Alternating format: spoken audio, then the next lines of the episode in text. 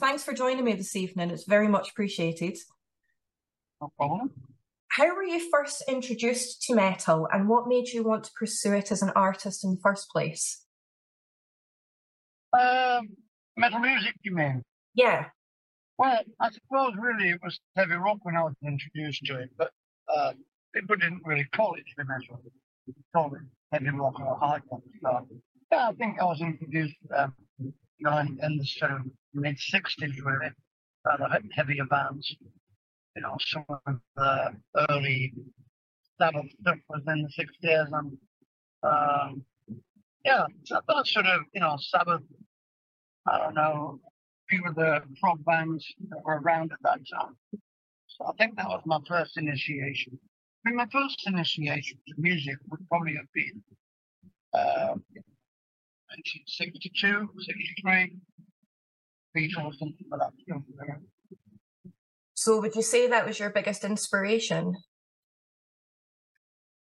No, not really. I would say I played guitar when I first started in music, so I wasn't really singing. So uh, I just kind of played guitar really. So I was trying to play, you know, painted white by the Rolling Stones or mm-hmm.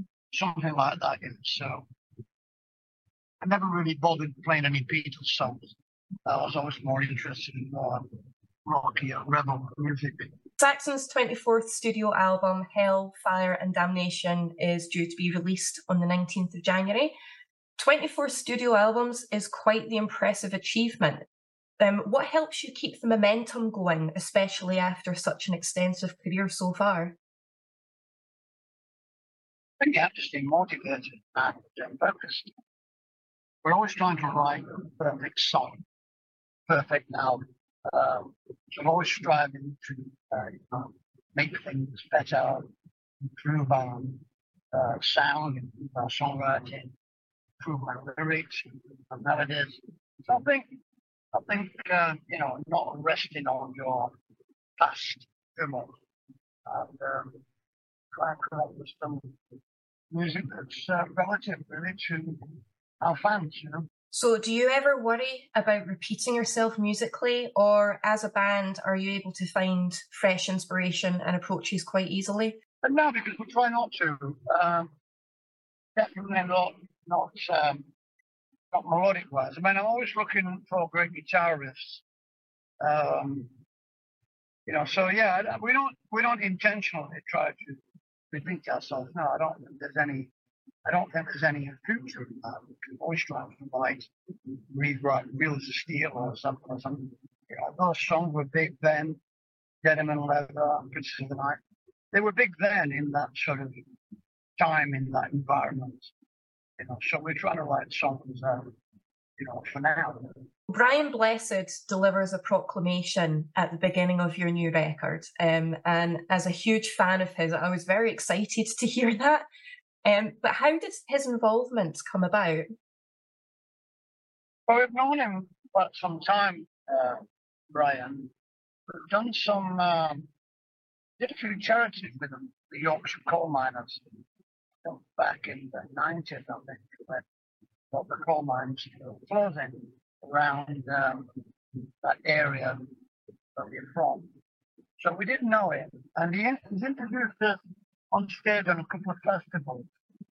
So we do know him, we are friends with him. So I just wanted to do this sort of 1980 type start to the song, basically explain what the song's about, no fire damnation. So um, you know, he was the uh, only guy I was going to ask for really, Brian, because I don't think he's really done much with rock music. Um, so yeah, I mean, we're really happy to get him to do it. Very lucky. It's a shame because he's quite he's got quite a commanding presence, and that voice of his would go down an absolute storm in rock and metal music.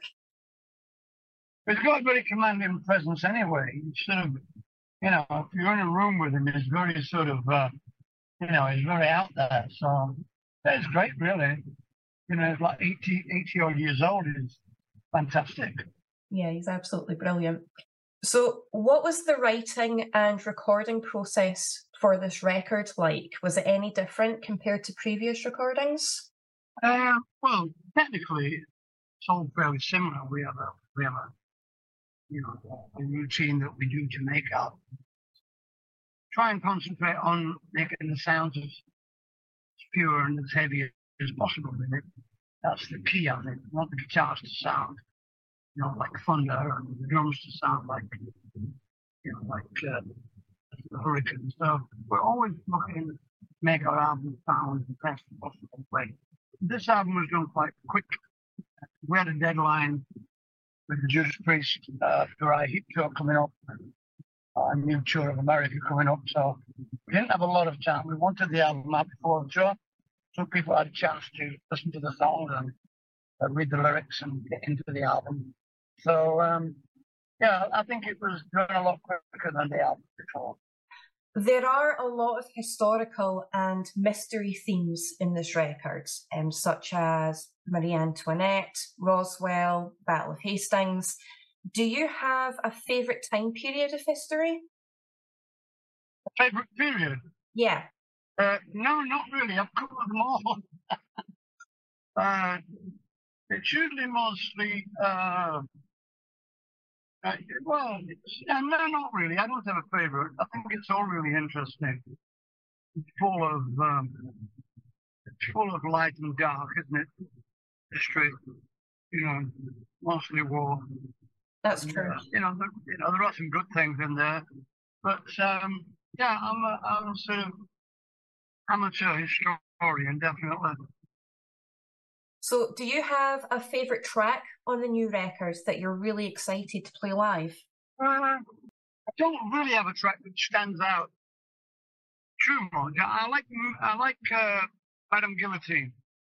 Yeah, I think it's uh, it's a great track, and uh, I wanted the chorus to be a bit more like Alice Cooper style, so I was quite happy when I got that together. Yeah. Yeah, that was definitely the vibe that I got from that track as well, in particular. Is there a band or an artist that you like to listen to that people might find surprising? Um, no, not really. Not really. Um, I think most most heavy pop musicians are into straight music, really. I don't think a lot of people that I know anyway, they don't pigeonhole. If it's a great song, it's a great song. You know. Um, but I quite like musical theatre, things like that. So, you know, me and my wife will go and see a musical like Witches or, you know, something like that occasionally in London. Uh, so I quite like that. Anything with a good tune, I like. You know, um, really, right? Is there anything that you've been listening to recently? Am I listening to anything? Uh, I suppose the newest band I've, I've listened to recently would be Burning Witches. Um, which is quite good. So, which era of Saxon has been your favourite so far? Uh, well, apart from the new one, you mean? Apart from the new one, yeah. Uh, I probably think Denim and Leather. Yeah, I've got a soft spot for that one as well myself, I have to admit. yeah, well, it, it, sort of sums up that period of, of, of the UK, that new wave of sentimental thing that happened then and made all the bands That's... and um, Maiden and Priest ever so popular. So, yeah, I always have a soft spot for Denim and Leather. Awesome. So you're about to head out on another huge tour, like you said, with Judas Priest and Uriah Heep. How do you prepare for such extensive touring? Uh, we don't really prepare much at all, really. We'll probably rehearse for two or three days, and that's it. You know, we just go out on stage and do it, really. Um, there's no real preparation from the band side.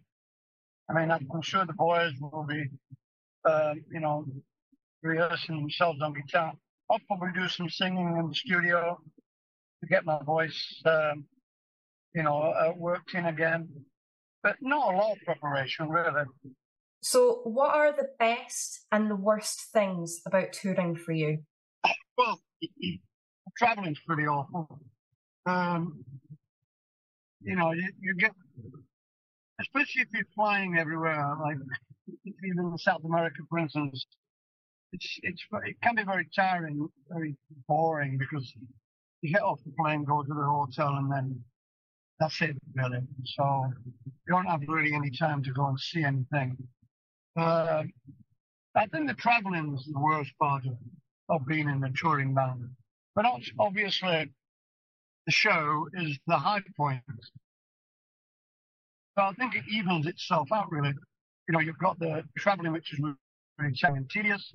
Then you've got the show and everything that goes with the show, which makes it all brilliant. So it's like uh, yin and yang, really.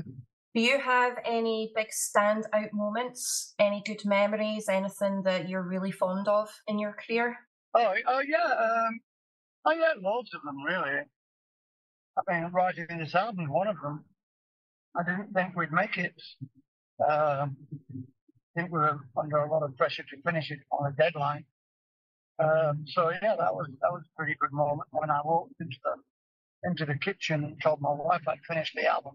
So that was always that's a good point, you know, because I always do the vocals last, you see, so it gives me more time to work on them. So yeah, that was a great moment. Um, I think when we walked on stage, 1980, first Monster Rock Festival was a huge moment for us. Uh, so that was quite memorable. Yeah.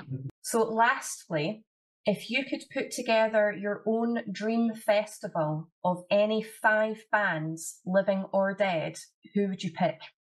Oh, yeah, it would have to be, um, in no particular order, it would have to be Jimi Hendrix, would have to be uh, Black Sabbath, would have to be, uh, let's see, obviously Saxon would have to be on that. um, yeah, something like that. Rolling Stones would be good.